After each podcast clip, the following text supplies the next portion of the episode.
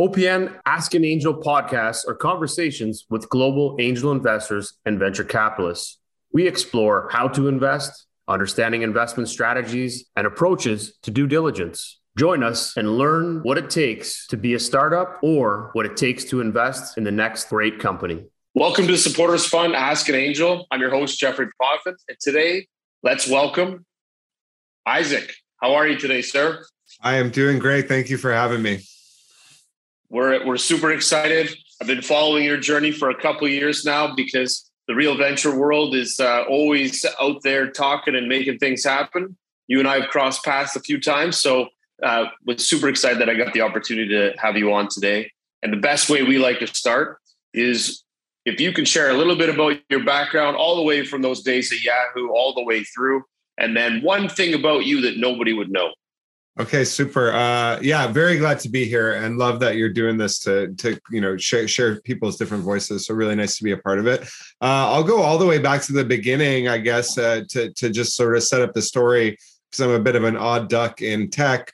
Uh, being that I was not studying engineering or even business, I was actually uh, studying religion and philosophy in undergrad at Columbia. I'm from the U.S. I'm from Massachusetts, and I was going to school in New York. So I was very much a humanities guy, reading books and, and trying to like figure out the meaning of life. And some a guy in my class, in one of my classes, said, "Hey, you know, this was during the dot com boom, uh, so about 1998, I guess, or 99." And he said, "Hey, we got this startup going. What, what you want to come check it out?" And so I got involved in this project. These three entrepreneurs who had known each other, and they, we actually moved to New Jersey for a while and lived in their basement. And I dropped out of school for a while and we were doing like ed tech uh, sort of startup at, uh, during the dot com boom which did not go anywhere. So it was like it really fell flat in the end but we went on this crazy journey together as as as really young people trying to build a company. And and so that kind of exposed me to the technology world which i hadn't been uh, you know heavily exposed to before and really planted a seed in my brain. Well, i went back to school i finished my degree I kept studying, I traveled and and did some other stuff after school, but I had this tech experience, this sort of year plus in startup land. And so when it came time to kind of like start building a career for myself, I went back to that and became a product manager. It's it's I sort of like just found a job in a publishing company. This was in New York at, at Scholastic through uh, through some family connections and I was a you know a, they didn't even call it product manager then it was so long ago they called it producer. But I was you know the low low man on the totem pole helping us you know these developers and designers and business people build educational technology and and sort of worked my way up into pro- what is now called product management which is this this linchpin role uh, where you where you help guide the development of technology which has become kind of really central in the technology world over these 20 years and and so I started at Scholastic. I was there in New York for for quite a few years, learning how to become a product manager or what they call the producer. Ended up getting married. We we and we decided. Uh, so my wife is this awesome professor. She's now at McGill, which is why we're here. But at the time, she was a graduate student. She she finished. She got a job in Singapore, and so she brought us to Singapore just other side of the world completely different. And and what an eye opener i could give a whole podcast just on singapore but it's not the point. And uh, so i used that time. I went to business school. I got a, a business degree at INSEAD which was a really great experience and turned that into doing more product management and product mar- marketing work at yahoo uh, and spent a bunch of years out there in the you know really Singapore is a very developed country, but you're you're you're working the scene in Southeast Asia, so really developing markets, a very different environment for technology, very, very different consumer base. So really just learned a lot about, you know, how diverse the world is and at the same time how unifying technology is. And it's like everybody wants these uh, cell phones and they want the cloud and they want the internet and they want to do commerce and so that the things that that that this you know consumer technology revolution uh, revolution and all of the technology revolutions that we're, we're living in were totally relevant out there but just in a different way so awesome experience being a part of that and also awesome experience working at a big technology company like yahoo where you learn sort of how things are done at scale. They had more than you know half a billion users at the time and it was even growing. So so a real education about what it looks like when when a company gets big.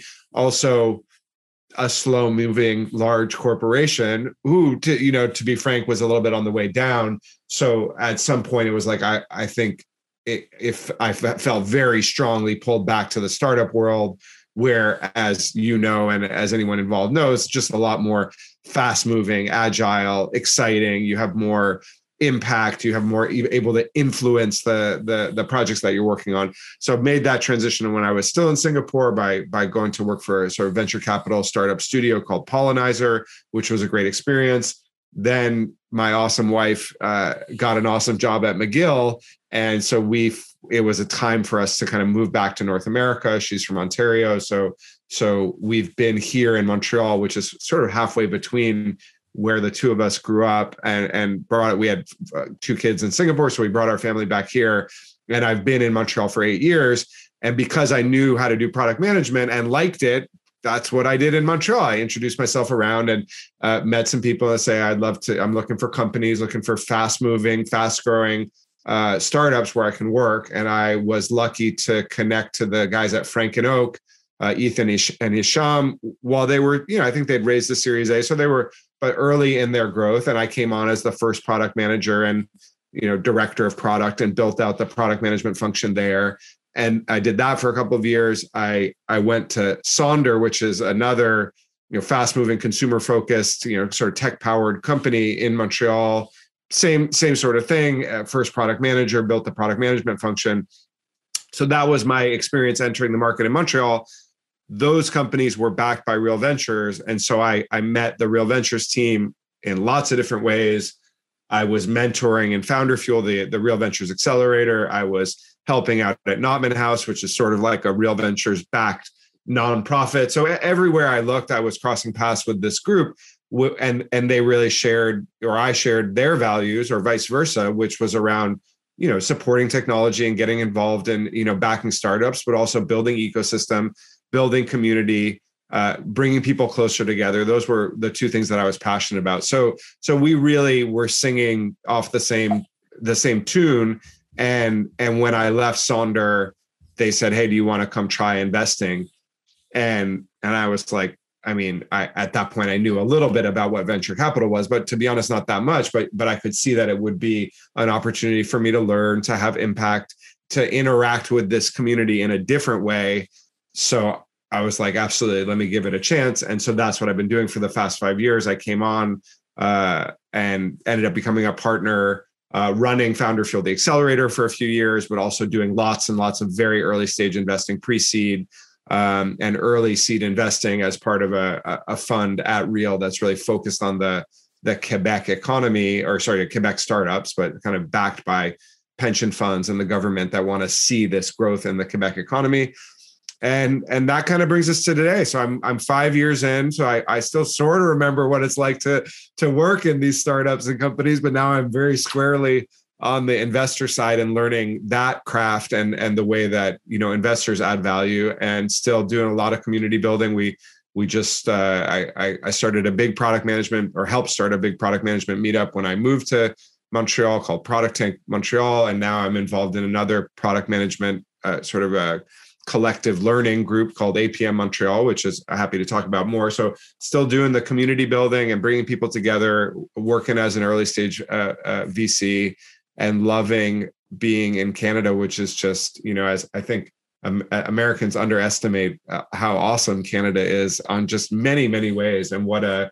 you know we see that it scores like number one in quality of life on these things but i don't think we don't we get it we don't get it because that's how americans are a little bit thick-headed but just has been delightful to live in this country and, and to and specifically Montreal, which is and Quebec, which is such a unique uh, and unusual place, complicated place where I've just learned a lot. Uh, um, so so that brings us to today. That's a little bit of background. And I was supposed to say one thing people don't know. So so I'll, I'll just say because I was having this conversation with someone and I gave them this fact and they go, "Oh, I didn't really know that about you." So I'll use it again here. So as I said, I studied religion and philosophy in in undergrad and i really did it as a way to study asian philosophy and get into eastern religion and in addition to reading these books and and and studying like that i also got at the time very into meditation and i was like doing meditation retreats and volunteering at the meditation center and running the buddhist meditation club at Columbia. So it was a big part. It's not as big a part of my life today, but but that I was reminded uh, of of that the other day, and it's sort of um, and it is something that I I still call on in different ways. So there there it is. I was like heavy into that stuff. Um, there's a little fact. I love it. That's awesome. And to to kind of peel back a little bit, when you were uh, um, kind of the way that you got brought into this world of tech, it's quite fascinating. And and I'm sure that if we dive into different conversations with different people in VC world and everything else. It's always one trigger point that kind of brought you into something that changed your day or your year or now your entire career. and you went from being in obviously at Columbia for something completely different. Um, and you were brought into that energized, working in a group in a basement, switching cities, and really diving in. And the learning that is probably the best learning you probably had compared to anything else you've done today, which was you know that grind, that hustle, figuring out what it took to to be a startup.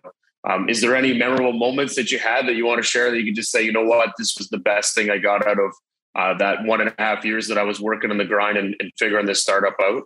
It was it, it was very memorable. Uh, that the whole experience of and it's almost like cliched, but like we literally moved into these people's basement and we're just like we lived there for a while and just tried to to so we were around each other all this time as sort of the three founders and a, and a few people who who hopped on for the ride.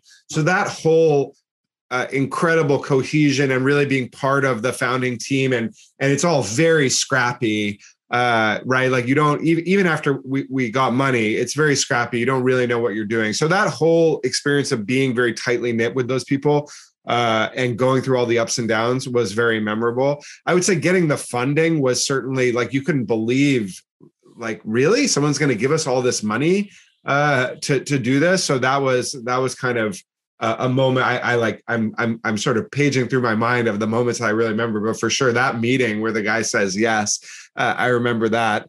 And we also, you know, we were in the basement for quite a while.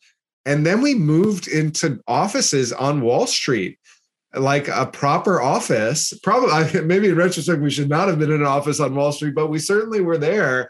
And so that juxtaposition and having gone from like I was, you know, basically studying philosophy to living in this basement to to getting on the train every day. Like I got an apartment in Brooklyn and getting on the train every day and popping out at Wall Street with all the other workers. And I'm like, you know, 20, 20 years old going into this office uh, and having a job and getting a paycheck. That was that was crazy uh, and very exhilarating. Like it felt very cool. So a bunch of memories pop up from from that time. Yeah. That's awesome. And, and you know what? I think when you look at today and what you're doing, that's a really big example of being able to really work with founders and being able to share that, you know, you've gone through the the ringer and you've you've done the same things and you know, maybe like you said, you advanced quickly and we're on Wall Street. Well, that's the same kind of perspective that the young startups that you guys are working with or uh, other VCs out there are working with it. They're looking for that, right? They're looking for somebody to have, hey, you know what it takes. I've been through this and do you know the pains I'm going through? And you can kind of relate to that. And it sounds like you had some great experiences that carried you through to be able to relate 100% with these new founders. Oh yeah, and you know I think there's many paths to investment, and some people only do the investment and they and and did not operate, and they can be amazing investors. So it's not at all required. Uh, uh, however, having been on the front lines there, and Frank and Oak and and even you know experience at Yahoo, like all the operating experience in different ways you can call on and and build empathy and and uh, and that's important. Uh, a hopefully you're giving good advice but b hopefully you're doing so in a way where you are able to a little bit put yourself in the other person's shoes uh, certainly makes you a better partner to them a better supporter so yeah I, i'm i'm happy to have had those experiences and they yeah they come they come into play all of the time and when you were taking some of this experience from this early company and you started to move into other businesses and of course getting into yahoo and working your way through singapore uh, in that ecosystem did you find that there were some differences there that, that, that popped out from being in a totally different environment um, that you kind of had to learn? And again, this stuff sounds pretty impactful. Again, being in Asia versus US or Canada, that there's got to be some great learning, some great networking, some good communication things that have been built out along those sides. Um, and jumping into big business, I don't think, like you said earlier, that's not really important. What's important is that you had to go into the grind and figure out how to make something better, especially when it was on its way out and and kind of reshape that whole product view. But you're working in a total different environment. So was there again a lot of great learnings there that kind of helped build you up uh, for where you are today? Oh yeah, I, and a couple absolutely, and a couple of stick out. One, um, you know, working in a one is about working in big tech or working in a, in a big corporation, and uh, on the one hand, like these are battleships. They're actually like fleets of battleships. Like they're incredibly powerful. Uh, and you're like, how did how do they operate this ship like this armada? And you go in there, you go, oh wow, I see. Like it's a it's an incredibly complex organization required to funnel information down and get decisions made. And oh, if we're going to turn in a new direction, it's it's quite difficult. And from that, you go, oh, I get it. They are powerful, but they're always vulnerable because you know they have so many wars that they're fighting like they're doing all this different stuff they can't change direction easily it's you, you, by working in a big company you sort of get why they win and also why they lose all of these opportunities like why do startups exist and why do startups that have uh, are not just why do they exist but how do they succeed and take over massive new markets that are right in front of the incumbents eyes and yahoo easy to beat up on it. I always have some love for my alumni company, but like Yahoo is the preeminent example. Like they they booted numbers of opportunities that were sitting right in front of them, messaging, search, social, or whatever. And but when you work inside of these companies, you go, oh, I get it. That's why it's very hard to jump on the next big thing. So so that was one big insight. Uh, the power of these big companies, but also the vulnerability of them. Um, working in Asia I tipped it a little bit when I said it before, but not all consumers are the same. Not all businesses are the same. They're they're first of all, there's cultural differ- differences. There's also just stages of economic development uh, and and stages of maturity. Like working in that ecosystem, you know, we used to, for example, one thing you could do in the in the in the Southeast Asia ecosystem, which you can still do today, is you can sort of wait for companies to get started in in North America, see what's going on, and then you can start that company in Southeast Asia and you know probably sell it to the North American company when they when they're looking to expand. That that doesn't work here. So that's like a totally different pattern that's specific to the stage of development of that ecosystem where where it's always going to be a little bit behind. But but the way venture worked was different there and and so like like the world is not just one way uh there are groupings that are similar, but it's not just one way. Uh, and so that was that was a great reminder of that. I think we all know that, but but at the same time, if you spend your whole time, say in North America, it's hard. It's a little bit hard to remember that not everybody has those experiences. Now, the flip side is, the other thing that I mentioned earlier, which is okay, everybody is different, and the world is not just one way. But these these like powerful secular trends we're riding, which is the power of of internet eh, to connect people, of of mobile devices to be ubiquitous in that connection, the power of of AI and the new software stack to make predictions and to increase efficiency in, in people's lives and in the lives of businesses and you know as we see the future technology waves that i could talk about you know whether it's like quantum or bio or whatever they are universally relevant at some level, right? They may be they may be applied differently, but these things is like you go over there, you go, oh, you guys kind of want that too. And so these are like powerful global trends that are relevant around the world, and you you you see that more and more. And and and you know we this this world we have today is one where at, at, at one level it's completely interconnected and global right? And and global brands are everywhere and communication technology is everywhere. At the other hand there's still tons and tons of diversity especially when you go up and down the economic ladder. So so so that is that that won't change you know what i mean? Like there will be iphones everywhere but at the same time there will be you know kind of like people living on the street and people living for less than a dollar a day. So there's a lot of diversity in the world and that really uh, came through. Um, it's been nice to come back to North America where the speed and pace, the sophistication, the access to capital, the types of products and services you can build here are on the cutting edge because this is like a very mature economy and a, and, and a mature technological culture. So I had fun there too, but it has been fun to come back and see what you can do building and in an ecosystem that I is a little bit more culturally familiar to me as well.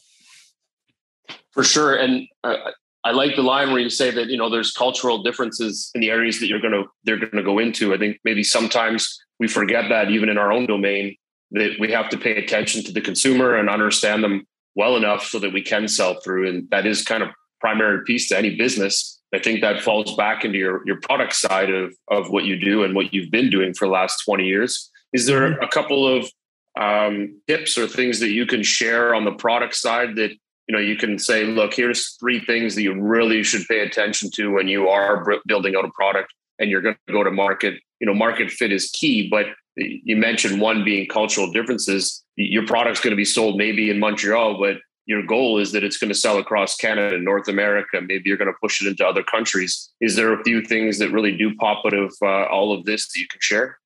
Uh, yeah absolutely. Uh, it's you know it, pro- product management I I just love first of all loved the role, and I, I think it's very cool to have seen the importance of the role grow and grow as this kind of like coordinating role helping to direct all of this incredible creative energy right? All these amazing engineers and data sciences and scientists and and designers and like incredible creative people and, and product managers were like these enablers of those creative hey look over here let's go try this let's try to solve this problem in this way. So so it's i, I just think it's a super fun job and i'm like still very connected to the product community uh, and i'm very grateful that i kind of like backed my way into that work in in the same way now that i'm grateful to to do vc um, it is hard to make a product that people really like you know what i mean? It, it's not it's not easy and I think there's a lot of survivorship bias when we read about great companies and great products, and you you go like,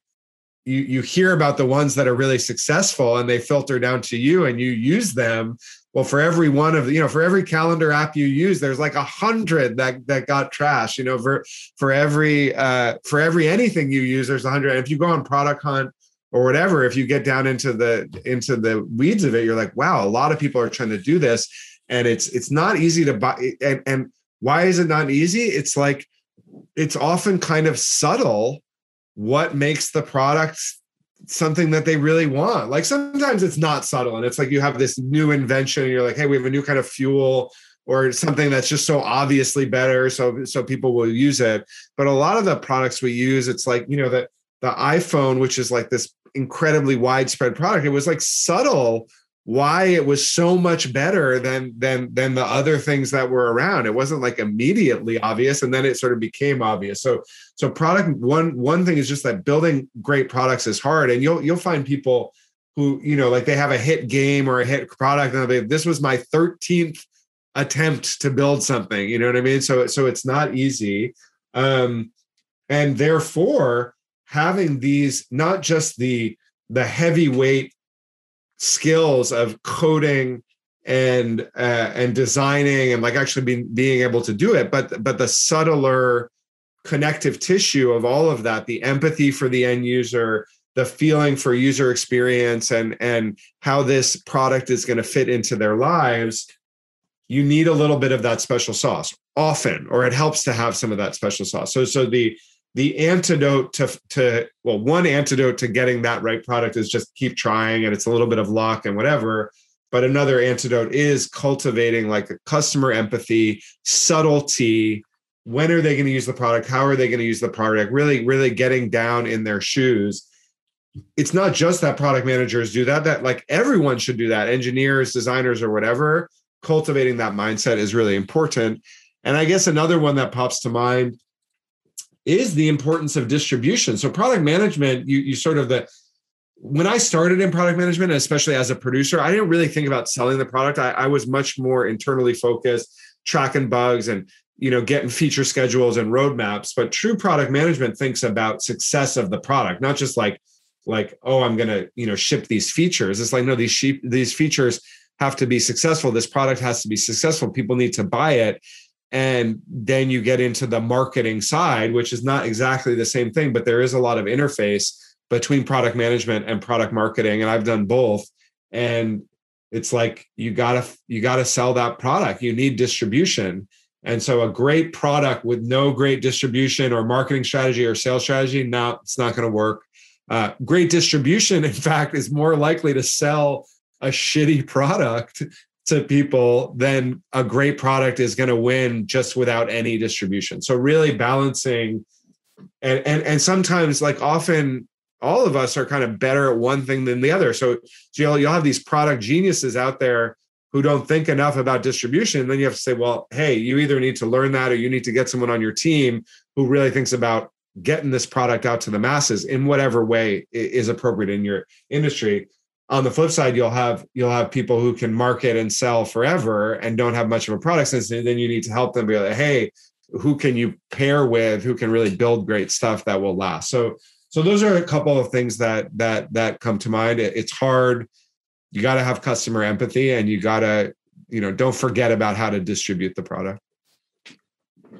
So on that on that note, when you're talking about the distribution and the product, what is it that the investor is looking for in order to make an investment into a product company? Because they've product companies have taken a beating over the years because there's for every thousand product companies, one is a hit. So it seems that investors don't seem to have the same appetite because they're worried about the overhead costs, resourcing there's so supply chain distribution like you were talking about there's so many elements to tie into product side is there somewhere where you you know you look at it and say here's the best way to go to market. Take this product you're going to build chop it down to the most bare minimum like you mentioned the iphone where it came out and it was it was uh, pre blackberry so you couldn't even copy and paste on your iphone. People are like this is amazing! And you're like you can't even do the basic functions that any other phone could do at the time. How is this amazing? Um, but again, you're right; it changed the world uh, because of one feature, which was all glass, uh, and that really just opened up the whole market for them. So, is there something that you can share on that side? Because I think that's important because investors really, if you can pull them into it, what makes them want to invest? Well, that's a great, uh, great segue into the whole investment side. And the first thing I'll say uh, it's it's been interesting to me. I, am a part of a lot of accelerators. I do a lot of mentoring. Obviously, look at a lot of investment opportunities and look at them alongside other people. And one when you do all of that stuff over time, you go you realize, oh wow, investors do have not all the same perspective on these topics. Some re- eh, really lean in to distribution and go to market plans for whatever the company and they're they're like super interested. How are you going to sell this product? How are you going to make money and and those kind of investors if you, they ask you kind of, you ask them like well what's important to you and what should we focus on? They'll be like show me the go to market plan and how we're going to sell this thing. You might have other investors with a more of a of a of a product or engineering background who are like much more interested in talking about how the product works and how it create value. So so not every investor sees it that way. And for for found if a founder is listening to this and it's like thinking about fundraising or or getting people involved with it understanding that the other person on the table they're going to have some perspectives they're going to have some things that they're that they think are important there's there, there's they're going to have some things that, that that seem less important. It's good to suss that out. If you don't if it's obvious great. If it's not sort of try to tease it out from them because not everybody thinks the same things are important uh, for for sure. For me on the product like so i am you know long time product manager so i probably spend more time on the products than some other investors. And when i think about products whether they be and we do a lot of different kind of investing. So understand the product could be like a microchip to to that would go inside of a of a of a headphones or it could be the headphones like the company that you know you and I invested in Eno. Uh, it could be B2B software it could be enterprise it, you know like we do a lot of different stuff. Um, but on the product side I'm definitely looking for 10x better. Like like if you make a product that's just a little bit better than the competition, even if it's like measurably a little bit better, that is a hard place to start with because like usually you're in some market where there are a lot of other options and like kind of getting people to switch over to what you have if it's just marginally better is very difficult. So we re I, I'm like obsessively asking the the founders, but like how much better is this? And specifically, on what key metrics. So it's like it's either going to make it cheaper for them to do their thing, it's going to be way faster, it's going to make them tons more money, it's going to save them tons of time. Like there's only so many things that a product can do or it's going to create some lovely kind of enjoyment for them that that that that that they never had. So there's only so many things that these products can do. You say like how do you measure customer value? Is it speed? Is it savings or whatever?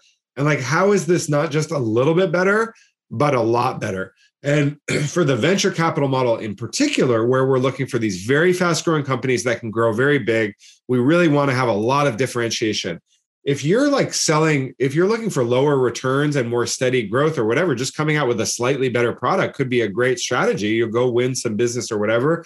But we want really big winners. So, so definitely looking for for how do you measure customer value and are you like way better than the competition? That's on the product side on the distribution side, it really matters for the company. Like I was spending some time earlier today doing some work on one of our companies that builds a quantum computer, Nord Quantique out in Sherbrooke. We are not very concerned about distribution right now. It's just that's not all they're doing is building the product. It's not a question of distribution. When I think about a company like WISK Solutions, which is that we invested in, which is software for bars and restaurants to help them manage their inventory, yeah, I'm very interested in distribution. What is your CAC? What markets do you sell into? You know, how long is the sales cycle?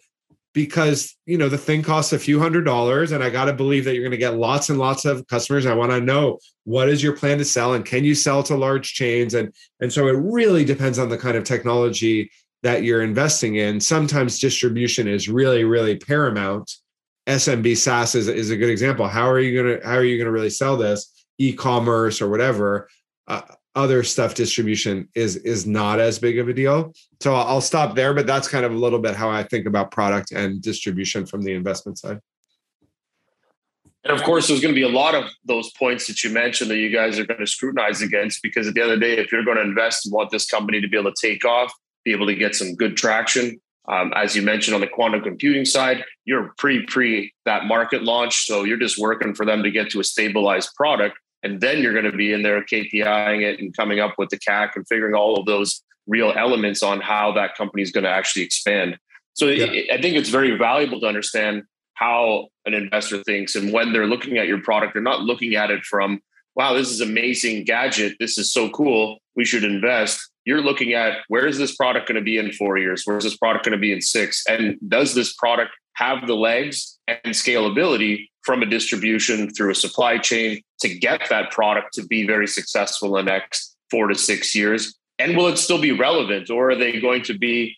Um, and I can't even think of the name now. That other phone that used to compete against uh, um, Apple was that I don't Nokia, even know. Not Nokia, BlackBerry, Nokia but Nokia. Had a, Nokia had a tough run there for a few years. yeah, there's a few that just couldn't handle it, right? Because they couldn't adapt to the new change. And you know, it's interesting that products do take a shift in in look and feel. Um, you know, homes are being renovated; they're taking a new look. Everything has to be uh, somewhat created new at some point in time. And then, what is that new 4.0, Web 2.0? Like all those things are changing because mm-hmm. we decide that we need to change the look and feel. So, what is this product going to look like in six years, and will it scale and be able to be purchased and bought? And all of these elements have to come into your thinking as an investor. But on the product side for the startup, they have to be looking at these things too if they're going to be looking for big money. Oh yeah, absolutely. Uh, and and you know, I'll you know, to on the topic of assessing deals, you know, we talked about product, we we talked about go to market, but we probably, especially at seed and pre-seed where we're investing, we're probably putting the heaviest weight on the team you're really thinking like, well, what have you done?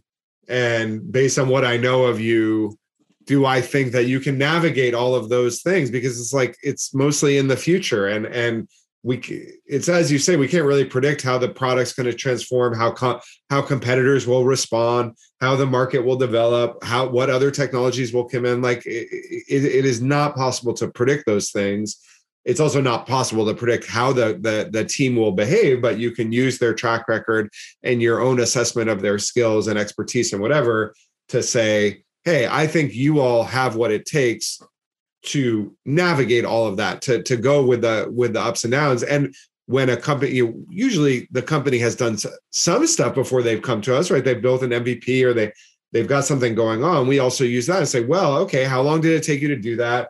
Uh, how much capital was required, and if it seems like whoa, they're they're really making good use of their funds, they're moving quickly, they're executing well. You you you take that whatever data you're given, whether it's a year or two years of stuff they've uh, already accomplished, not to mention all the things that they might have done earlier in their career, and uh, and then you project that out. And so we we put a, a heavy weight on that because that's the thing at least we can see in front of us. Um, as you can see from that description this is one of the reasons why there ends up being a bias towards repeat founders and people with more experience is because there's more stuff for us to measure and look at.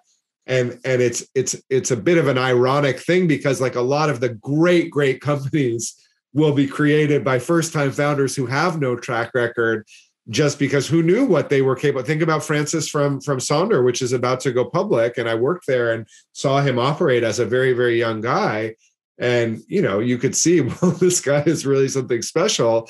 On the other hand it's hard to take a risk on someone that's that young and and, and people put a lot of money bravely behind uh but behind such a young team. And obviously he surrounded himself, himself with lots of great people uh to support him. So there's a bias against first time founders because there's a there's a small data set. On the other hand a lot of you know Mark Zuckerberg. The list goes on and on. Evan Spiegel, like there, there's lots of people who have done it from a very very young age. And so if you, one one in our portfolio, because I've been focusing on pre-seed, we did back a lot of first time founders, and it's been great to see that it's not just the people with experience that can do it. And often the first time founders uh, bring so much energy and and ambition and charge to it. Uh, like I'm thinking of a company I work with a lot lately called Axio that we invested in. Very very young guys, but the uh, the the the energy that they bring to it, the the the the learning curve, that how quickly they take things on, how how fast they want to level up as as team members. That that the energy of of kind of youth and when you're on the the upward curve of your career is very very powerful. So um, it takes it takes all kinds. As you know, venture capital is you place a bunch of bets and some of them turn out incredibly well and others not as much. And and sometimes it shocks you which are the ones that turn. And and some of it is luck and the the market forces. There's a lot of things at play. Uh, so it is. Uh, I've been uh, I've been impressed by how difficult it is. Uh, not totally surprised, but I think coming from a product management, product management has its own challenges, but the you're trying to ship something for the next quarter or the next year. So it's a little bit closer in distance what you're trying to achieve. Uh, venture capital, these these bets, as we call them, take years and years to play out.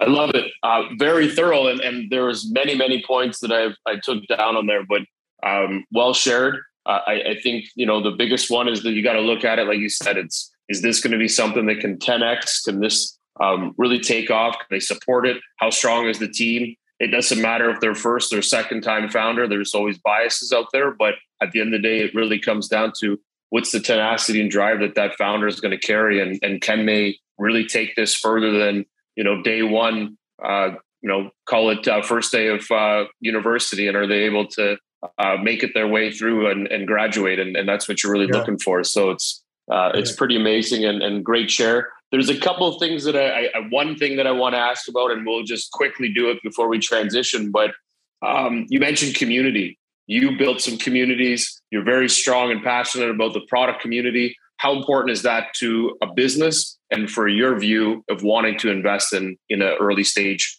uh, pre-seed company about a community that they may or may not be building?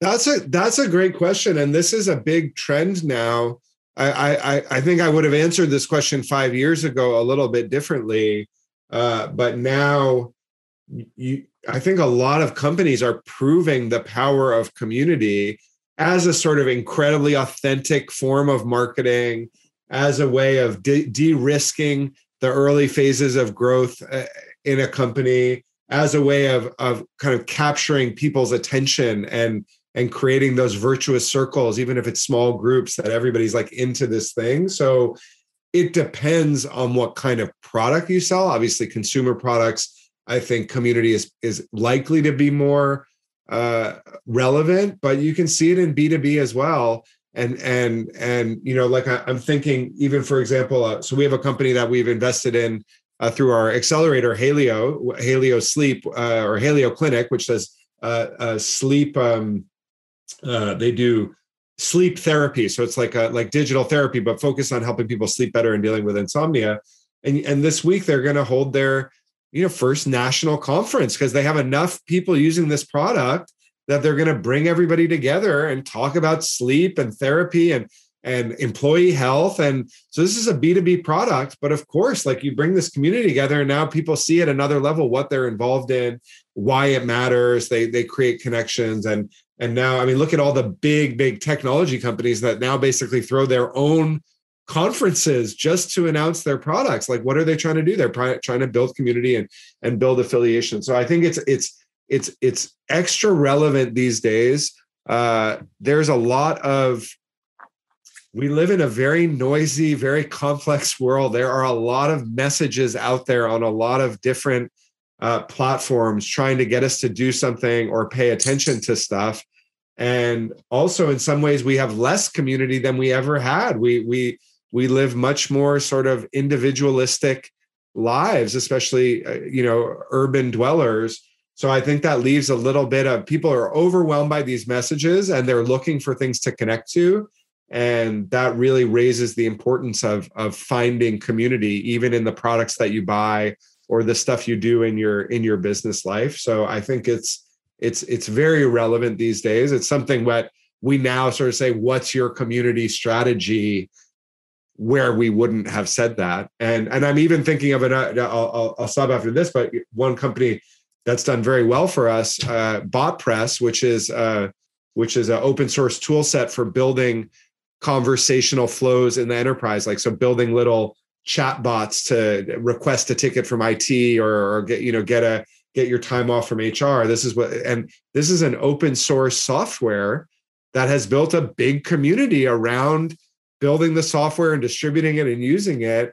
And that's how they get customers. Now they have other ways but like that was their source to all their initial customers was through this open source community. So it can be for some companies it's like their main form of marketing uh, is community, and that shows you how powerful it can be.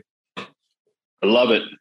Wholeheartedly agree with that. I think it's something that you really have to think about when you're building your business is how can I, what's my outreach? Where are all the areas I'm going to connect with people? But how do I get people to really be part of the journey? And I think if you can tie that community in, they can live, learn, you know, social investing, all of those things are becoming pertinent to that community because people do want to invest in the companies that they like and invest in the companies that they um, use their products from. And that all goes back to the community that that group builds. So I, I think it's really relevant today in the investment world. So I, I love that. Um, we're going to kind of shift now into uh, just before we get into the rapid fire questions, have one question and it's kind of geared around any sort of story that you have that really shows what it takes to be an entrepreneur. And you've shared lots of great um, stories of founders that you guys have invested in. Is there any story that you really thought, wow, this is what it takes to be a founder, and this is what's going to get somebody excited to decide tomorrow that uh, they're not going to work, to quit, and they're going to take and build their own company? Well, sure. I mean, so many, and but but when you know when we prep for this one, and you t- you were talking about resilience and uh, which is, and we've mentioned it here on, on the conversation, grit and resilience, which is like one of these personality traits or behavioral traits that is really essential to the entrepreneurial path. You can almost say it's like defined by resilience and grit because because it's so difficult, especially at the early stages. So so that that is something I I knew that I knew from working in these companies. So I've always been aware of it, but have taken on a new level of awareness and appreciation being an, an investor because I've gotten to back so many companies and therefore have really seen people go up against it and and come through like down to the last day of, of cash flow or you know closing that sale we've just seen incredible determination. We just see it all the time. It is the it is the essence of the entrepreneurial path. And especially during covid which was just a sucker punch for now for some some companies it was really great uh, ironically. A lot of companies it didn't really affect one way or the other but a few companies if you were in uh, food and beverage or you know hospitality uh, stuff like that that relied on big people uh, big, big groups of people meeting it was just like absolute devastation to the to the core business. So i had a few of those companies and one that comes to mind who who has now really turned the corner on the other side is is Stay 22. Uh, Andrew is is the CEO. And first of all, w- watching him, we invested in 2017 through Founder Fuel, and he and he became the CEO during the program. So just watching a guy like him mature into an amazing CEO has been so phenomenal. Like he has a very very high growth curve. And then so he's growing and growing and like becoming this awesome CEO. And then he just gets smashed by COVID and, and you see like well what, what's he going to do now? We lose 90% of the revenue within only a couple of months. And just cool as uh, cool as a cucumber making the decisions applying for the grants making hard decisions and cuts where he had to cut you know cutting down the team but like always doing it in a conscious you know authentic way not really fear based responding to the scenario turning the company into like survival mode for like a whole year how do we just survive you know maintain our cash and and this is not going to last forever. We can get through this. In fact how do we use it as an advantage? Rebuild the product fix this change that change our cash cycle. And now the market has come back. They're totally the market leader in what they do which is this kind of affiliate um, you know uh, where, where you're able to drive traffic off of a ticketing website or a media site into into travel purchases and they are the the affiliate interface. So they're just killing it now and just so like the the so happy for to see someone like that succeed uh sort of get what they really deserved and also just stunning to see the resilience the grit the sort of coolness under fire uh, to respond to all of these things where it's like hey this is not my fault. Like why is this happening? No complaining just making it happen. So that's one. And I, I i could sub out andrew's story with you know five other entrepreneurs who also got hit by hard by COVID and have also kind of adjusted in every way possible to come out the other side. So so that's it's been a real proving ground for people and just incredible how they step up. I love it. Great story and uh, kudos uh, to Andrew and the team for uh, being able to work their way through that. But very very exciting and uh, as you mentioned, it's always um, interesting how a CEO will approach something. And he obviously looked at it as cool as a cucumber, as you mentioned, but taking everything uh, that they needed to do and shift in the right direction and uh, work through it. So that's uh, that's a great story. We're gonna we're gonna shift now into the rapid fire questions. So the way they work is one or the other. Ready to roll? I'm ready. All right. Business questions first. Would you rather invest in a founder or co-founder? A founder. Unicorn or four year 10x exit? Unicorn. Tech or CPG? Tech. Brand or tech? Mm, brand. AI or blockchain? AI. First time founder or second or third time founder? Second or third time founder. First money in or Series A? First money in. Angel or VC? VC. Board seat or observer? Observer. Safe or convertible note? Safe. Lead or follow? Lead. Equity or interest payments? Equity. Favorite part of investing? Just getting to work with entrepreneurs. They're incredible. Wholeheartedly agree. Number of companies invested per year? Uh, at our we we were doing about 10 a year uh, a little slower this year as we pulled together our next fund. Brilliant. Uh, any preferred terms? Fair terms that where everyone succeeds together. Verticals of focus? Uh, we are we're, we're broad based but i'm especially interested in in deep tech and uh, ip first companies. Okay. Two things that stand out for you if you're going to invest in a startup? Founder and the market opportunity. Perfect. All right, we're going to go to the personal questions. Book or movie? Book. Superman or Batman? Batman. Pizza pop or ice cream bar? Pizza. Five minutes of Bezos or Oprah? Five minutes of Bezos. Arsenal or Manchester United? Arsenal. Yeah. third fan. Brilliant. Uh, I'm assuming you're a fan, right? I I I got no love for Manchester United. Let me put it that way. Oh, okay. Well, at least you're thinking about being an Arsenal fan. That's good. All right, bike or rollerblades? Bike. Big Mac or chicken McNuggets? Big Mac. Trophy or money? money. Beer or wine? That is tough. I'll go with beer. Alarm clock or mobile phone? Alarm clock. No phones in the bedroom. Oh, nice. Hotel or hostel? Hotel.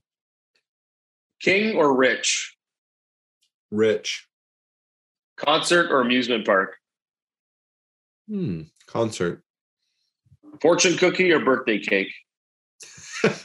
birthday cake. TED talk or book reading? Book reading. Has life been boring without Trump? Just fine. hey, you're also an American, so I'm just making sure.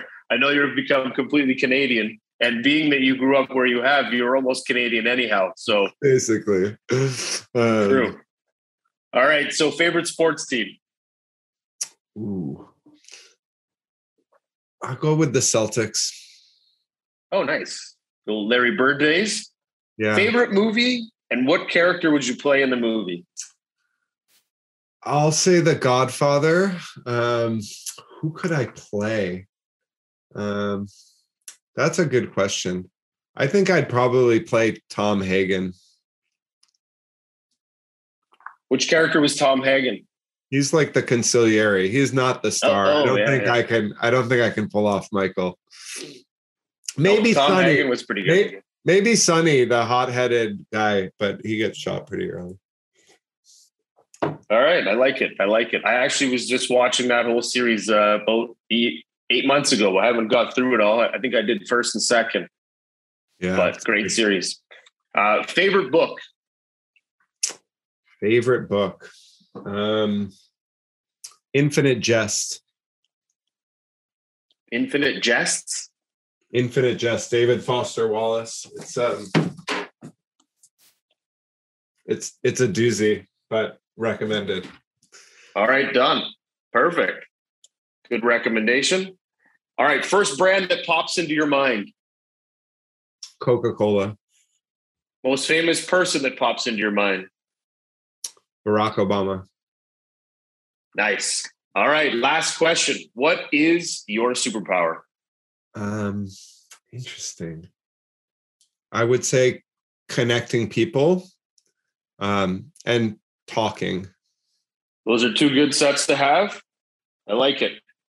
Brilliant. Well, Isaac, I'm going to say that you shared a lot. It was brilliant. I enjoyed the entire conversation as I do. I took a ton of notes. I'm uh, old school on that side of it. Uh, but uh, again, thank you very much for all of the things you shared today.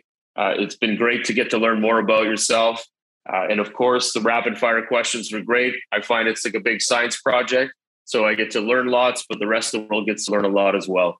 And uh, we're happy that you were able to jump in today and share a little bit about yourself and, of course, what you guys are doing at um, Real Ventures. And I hope that in the future, we'll get to have you come back and talk and share more stories because you've got some great uh, founders and some great companies that you've been working with.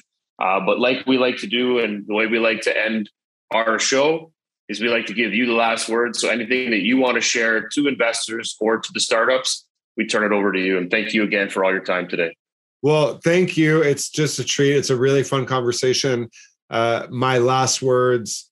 It, it sort of depends on who's listening, but but if you're already, you know, for the founders, as I've said, like it, is all about the the entrepreneurs. So much respect to what you're doing, and uh, it's just incredible how the world changes due to the basically the will of people to see it in, in another way. So keep doing that thing and and for those who are watching who are trying to maybe think about getting more involved in into the startup ecosystem um, this is where it's at. I, i'm so happy to have devoted my career to this community. I think uh, we're doing awesome stuff kind of making the world better safer more efficient uh, in all sorts of ways. And uh, so now's the time if you're not already involved uh, to get involved because there's lots of stuff uh, great stuff going on um, thank you for putting this together and for for doing this work. I think it's really cool.